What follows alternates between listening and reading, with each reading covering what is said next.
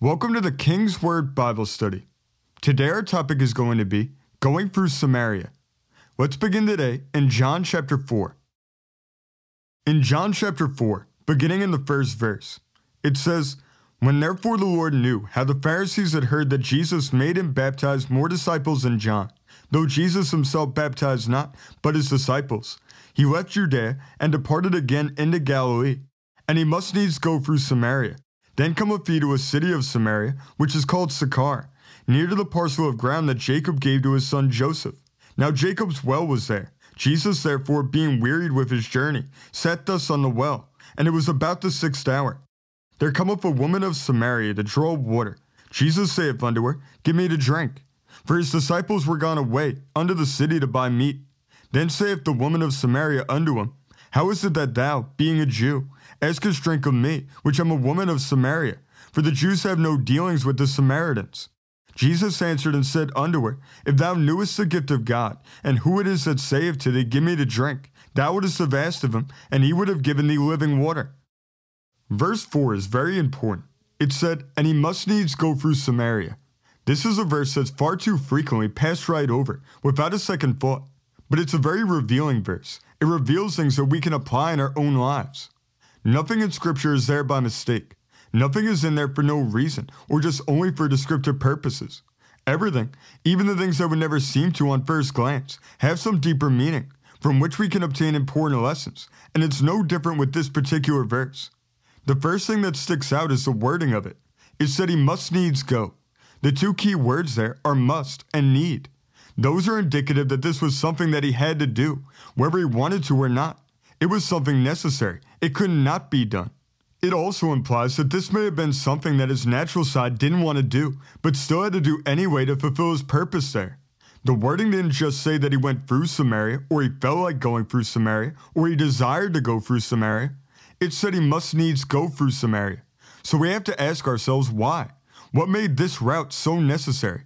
Why wouldn't he be able to go some other way? Or was there even another way? We know his starting place and his destination. Verse 3 told us he left Judea and departed again into Galilee. Samaria lay directly in the path between these two places. This was the shortest and most common route. The historian Josephus said that this was the customary way for Galileans to get to Jerusalem during the feast there. This particular route, however, wasn't the only one that existed. There was another. The Pharisees didn't take this route. They took a far more circuitous route. They went out of their way on the longer road through Perea in order to avoid contact with the country and the people of Samaria. This route would take the traveler on the east side of Jordan by the Royal Valley. Knowing that the Pharisees took the other route is also interesting, being that the Pharisees were the reason that he left in the first place. Verses 1 to 2 told us When therefore the Lord knew how the Pharisees had heard that Jesus made and baptized more disciples than John, though Jesus himself baptized not but his disciples, then immediately verse 3 begins with the phrase, He left Judea. He left because of the Pharisees. So why would he then take the same road that they were prone to take? But there's even more to this too. We have to look at a little more of the history of this specific area that we're referring to.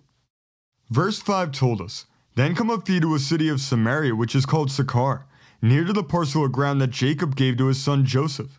It's important that we understand the history of this city too. Sychar was originally named Shechem. Jacob was the one who purchased this land. Genesis chapter 33, verses 18 and 19 say, And Jacob came to Shalem, a city of Shechem, which is in the land of Canaan, when he came from Padan Aram, and pitched his tent before the city. And he bought a parcel of the field, where he had spread his tent, at the hand of the children of Hamor, Shechem's father, for a hundred pieces of money. This land he then gave to his son Joseph, right before he died, when he was giving to his sons their blessings and their inheritances in Genesis chapter 48. We then find further evidence of it belonging to Joseph in Joshua chapter 24 and verse 32, which says, And the bones of Joseph, which the children of Israel brought up out of Egypt, buried they in Shechem, and a parcel of ground which Jacob bought of the sons of Hamor, the father of Shechem, for a hundred pieces of silver, and it became the inheritance of the children of Joseph. Now we know that the two children of Joseph were Ephraim and Manasseh, which is important to keep in mind. During the time of Jesus, the Jews now called the city Sychar, which was an intentional corruption of the city's name. It was meant as a term of reproach towards them. It was by this that they intimated it was a town of drunkards, a town of lies, or a heathen town. Isaiah 28 and 1, speaking of the same area, reaffirms this view. It says, Woe to the crown of pride, to the drunkards of Ephraim, whose glorious beauty is a fading flower, which are on the head of the fat valleys of them that are overcome with wine. Not only was this the known character and reputation of the town, but it's a well documented fact that during the time of Jesus, and really throughout all their history, there was hatred between the Samaritans and the Jews. The Jewish travelers were exposed to many difficulties from them due to this hatred. Hosea chapter 6, verses 9 to 10 say, And as troops of robbers wait for a man, so the company of priests murder in the way by consent, for they commit lewdness. I have seen a horrible thing in the house of Israel. There's the whoredom of Ephraim. Israel is defiled. This was their character. It wasn't something new in Jesus' time. This was something going on for many generations. We even find him personally encounter their hatred and rejection of the Jews in the Gospel of Luke. Luke chapter 9, verses 51 to 53 say, And it came to pass, when the time was come that he should be received up, he steadfastly set his face to go to Jerusalem, and sent messengers before his face. And they went and entered into a village of the Samaritans to make ready for him. And they did not receive him, because his face was as though he would go to Jerusalem. They wouldn't receive him because he was from Israel, going towards Jerusalem. This was the way they were. This is how they operated, and this was the land for which he must needs go. The skeptic will immediately say that Jesus' decision to go through Samaria contradicts what he told the disciples in Matthew chapter 10 verses 5 to 6, which tell us, These twelve Jesus sent forth and commanded them saying, Go not into the way of the Gentiles, and into any city of the Samaritans enter ye not, but go rather to the lost sheep of the house of Israel. But we have to keep this in its proper context. He was telling them this because the gospel was first presented to the Jews and then to the Gentiles. Romans chapter 1 and verse 16 says, For I am not ashamed of the gospel of Christ, for it is the power of God unto salvation to everyone that believeth, to the Jew first, and also to the Greek. It wasn't that they were never to go into Samaria, but not at that time. They were to wait until God's appointed time to reveal and present the gospel to the Gentiles. So, what can we as Christians today learn from this? What lessons can we apply in our daily lives? Our Samaria is the world, and sometimes, like Jesus, there are times when we must needs go for the world, when we have to go through hostile territory, when we have to go into areas and be with people that hate us and want to rob and steal from us. They try to steal our hope, steal our joy, where they want to defame and defraud us and ruin our reputation, where they refuse to give us any rest or any right to travel amongst them freely. Sometimes we have to go that direction. That's a route where we're not guaranteed an easy passage. That's a route full of unexpected detours, dilemmas, and derailments. But for the Christian, it's still the most direct route to our destination. Our destination is our purpose, what God's called us to do, which we find in Matthew chapter 28 and verse 19, which says, Go ye therefore and teach all nations, baptizing them in the name of the Father and of the Son and of the Holy Ghost. This is our mission. And in order to do this, in order to go ye therefore, we can't just continually stay where we are. We're called to be a people of action, not people who are continually sedentary and stationary. We have to be ready and willing to go out into the world, into the devil's territory, and reach people for Christ. And we can't reach people if we're never where they are. Many today, especially the legalists, the religious elite, and the holier than thou type of Christians, don't go through Samaria. They do what the Pharisees of old did. They go far out of their way to avoid any contact with the world. They'll go to great lengths to avoid them. They do mental and spiritual gymnastics to attempt to justify what they know can't be justified. They want to stay amongst their own people. They want to stay in their comfort zone. They want to stay where they'll be accepted. They know the mission just as well as we do. They know that they're called to go ye therefore, but they're not willing to go. The long route is the easy route. It stays within our own territory. There's not so much danger, not so much opposition, not so much potential for attacks. But we know that the devil only attacks people who bear fruit because they're the ones that are a threat to him. The legalists view the world just like the Pharisees viewed Samaria. They look down on them, and instead of loving the people of the world while hating their actions, like we're called to do, they hate both the people and their actions. They look at them as drunkards, liars, and heathen, and instead of desiring to show them the love and grace of God and calling on God to save them, they just stay away from them. This is turning the blind eye. This is the passing by the stranger on the street who needs help, while the Good Samaritan, the one everybody hates, is the one who stops to help. They just pass by a dying, hopeless world, crying out for help, and do nothing. They justify this by citing James 1 and 27, which says, Pure religion and undefiled before God and the Father is this, to visit the fatherless and widows in their affliction, and to keep himself unspotted from the world. They think that being unspotted from the world means that they can never have any contact or interaction with them. They just stay completely apart, and then further justify it by saying that it's necessary for guarding their minds and their hearts from the influences of the world which is definitely necessary. We do need to guard our minds and our hearts. But is that how we go about it? Is that really what we're called to do?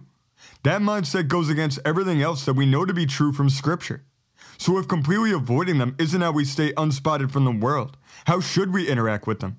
If we must needs go through Samaria, how do we conduct ourselves when we're there? The mistake that many Christians make today is that they answer this question with either one of the extremes, both of which are equally dangerous. There's some Christians who completely stay away from the world and have no interaction with them, insulating themselves in a Christian bubble. And then there are others who think that in order to reach the world, they have to go into the world and become like them, thinking that if they're doing the same things and living in the same way, that they'll be more relatable to them. But the problem with this is that it makes us indistinguishable from them. And why would someone want to come to Christ when they look at our life and it's no different than their own? If they see us living the same life they're living, how can we exemplify that there's a better way to live? All they'll see is just more of the same, more the same life that they're inwardly so desperately trying to escape. The answer isn't either of those extremes. It's in the middle because we need balance. We're not to be completely apart from the world, and we're not to be completely immersed in it either. We're to be in it, but not of it. Just like a ship is in the water, the church is meant to be in the world. It's not a problem until the water gets into the ship.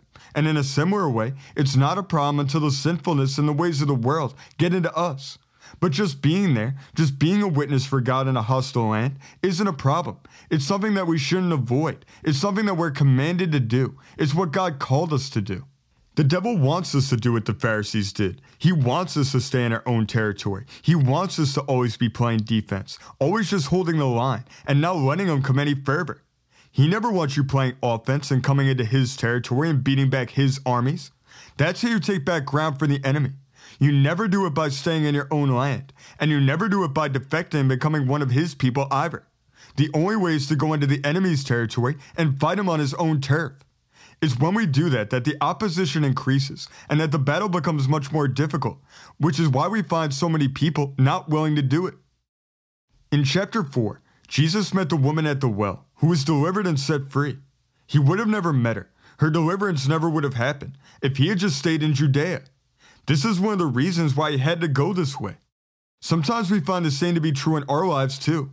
If we never go into the world, if we never go into the devil's territory, if we're never willing to face the hatred and the opposition, there will be people we were meant to reach who will never know about or experience the freedom that they could have had. The only reason we're saved today is because someone reached out to us and shared the gospel with us. So why shouldn't we be willing to do the same for others?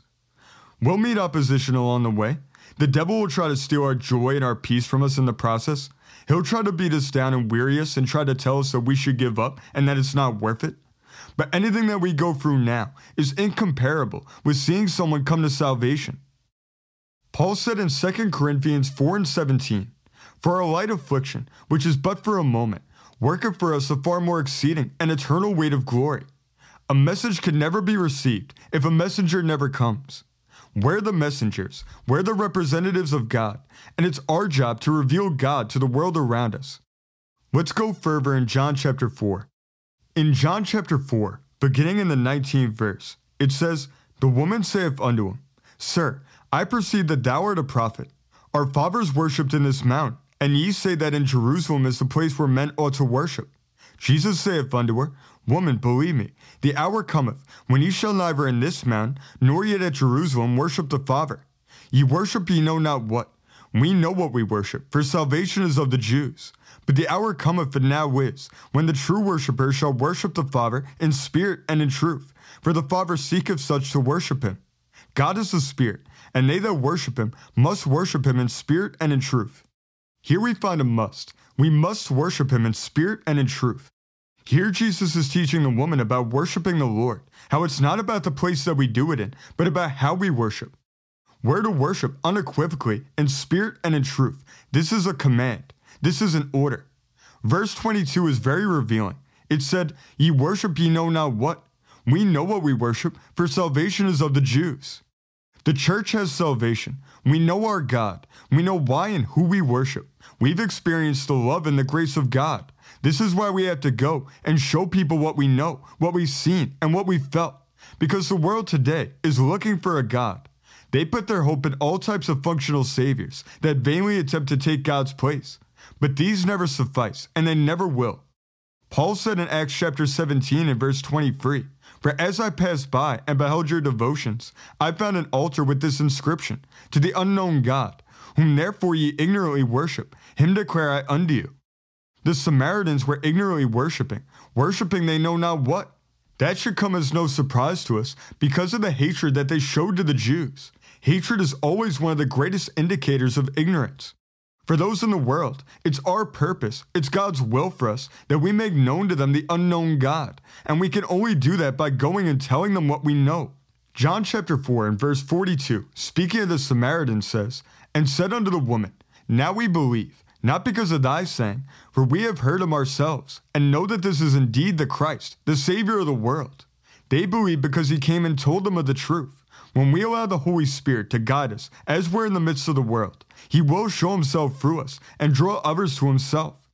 When we step out of our comfort zone and reach out to the world around us, we will see a harvest, even in a hostile land. We also have to note that it said he must needs go through Samaria. It said through Samaria. He was just passing through. He wasn't staying there and dwelling there. We're meant to pass through the world. It's not to be our home. We're not to dwell with them. We're just visitors on a journey. We're just pilgrims and sojourners. We're just strangers and aliens in a strange land. The last thing that we need to look at is the importance of the land itself. As we saw earlier in Genesis chapter 33 and verse 19, it said, And he bought a parcel of a field, where he had spread his tent, at the hand of the children of Hamor, Shechem's father, for a hundred pieces of money. The word parcel here in the Hebrew also means heritage, which means that this was something perpetual. It was given to Israel and belongs to them forever. The world is the same way, it belongs to us. Psalm 24 and 1 says, The earth is the Lord's and the fullness thereof, the world, and they that dwell therein. Since we're heirs and joint heirs with Christ, since we've been adopted by the Father, it means that the world rightfully belongs to us. Right now, this world is enemy occupied territory, and the devil is illegally operating and exerting control over it. In the natural, if you own a property and someone is illegally residing on it, you have both a right and a responsibility to evict them, and if need be, to forcibly remove them from the property. It works the same way in the spiritual. This is why we must needs go into Samaria, into the world. We have a responsibility to take back ground from the enemy, to evict the devil, to cast him out, to tell him that he has to flee and not return. And we know that he'll never leave of his own accord. We have to remove him by force, which is one of the reasons that the second half of Matthew 11 and 12 says, The kingdom of heaven suffereth violence, and the violent take it by force. We know that if we resist him, it's promised that he will flee. That's definite. Today we have to make the choice to follow the call of God and go ye therefore. There's people all around us who need a touch from God.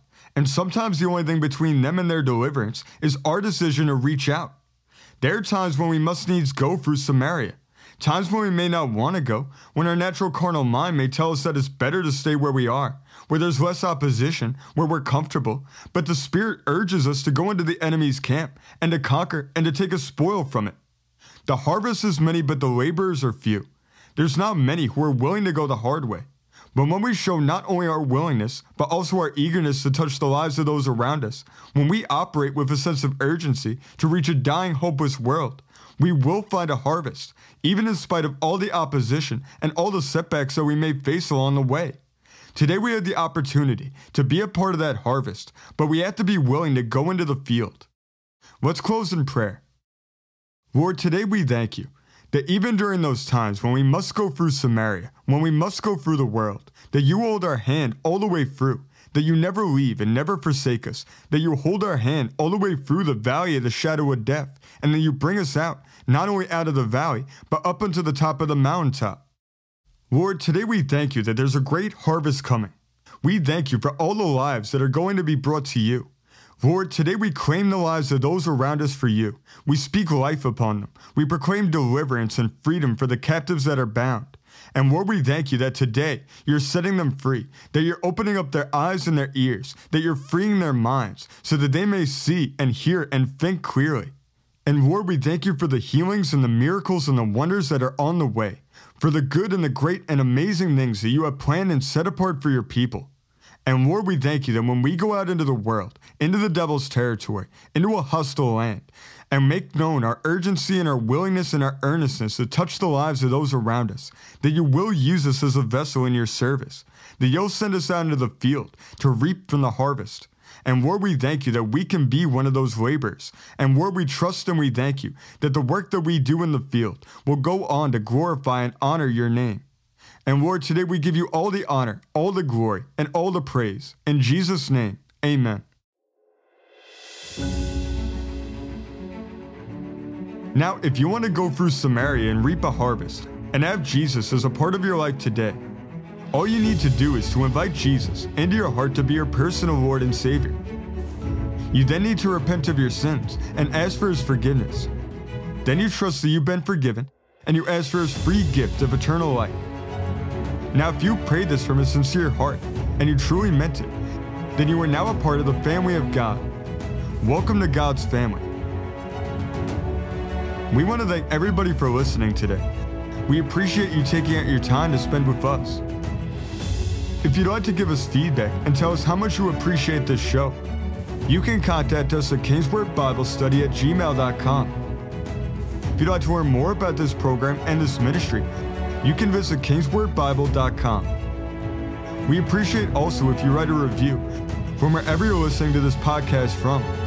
And if you follow and subscribe so that more people can hear the King's Word for themselves. God bless you. We want you to know that we love you all. And we will see you next week as we continue to study the King's Word together.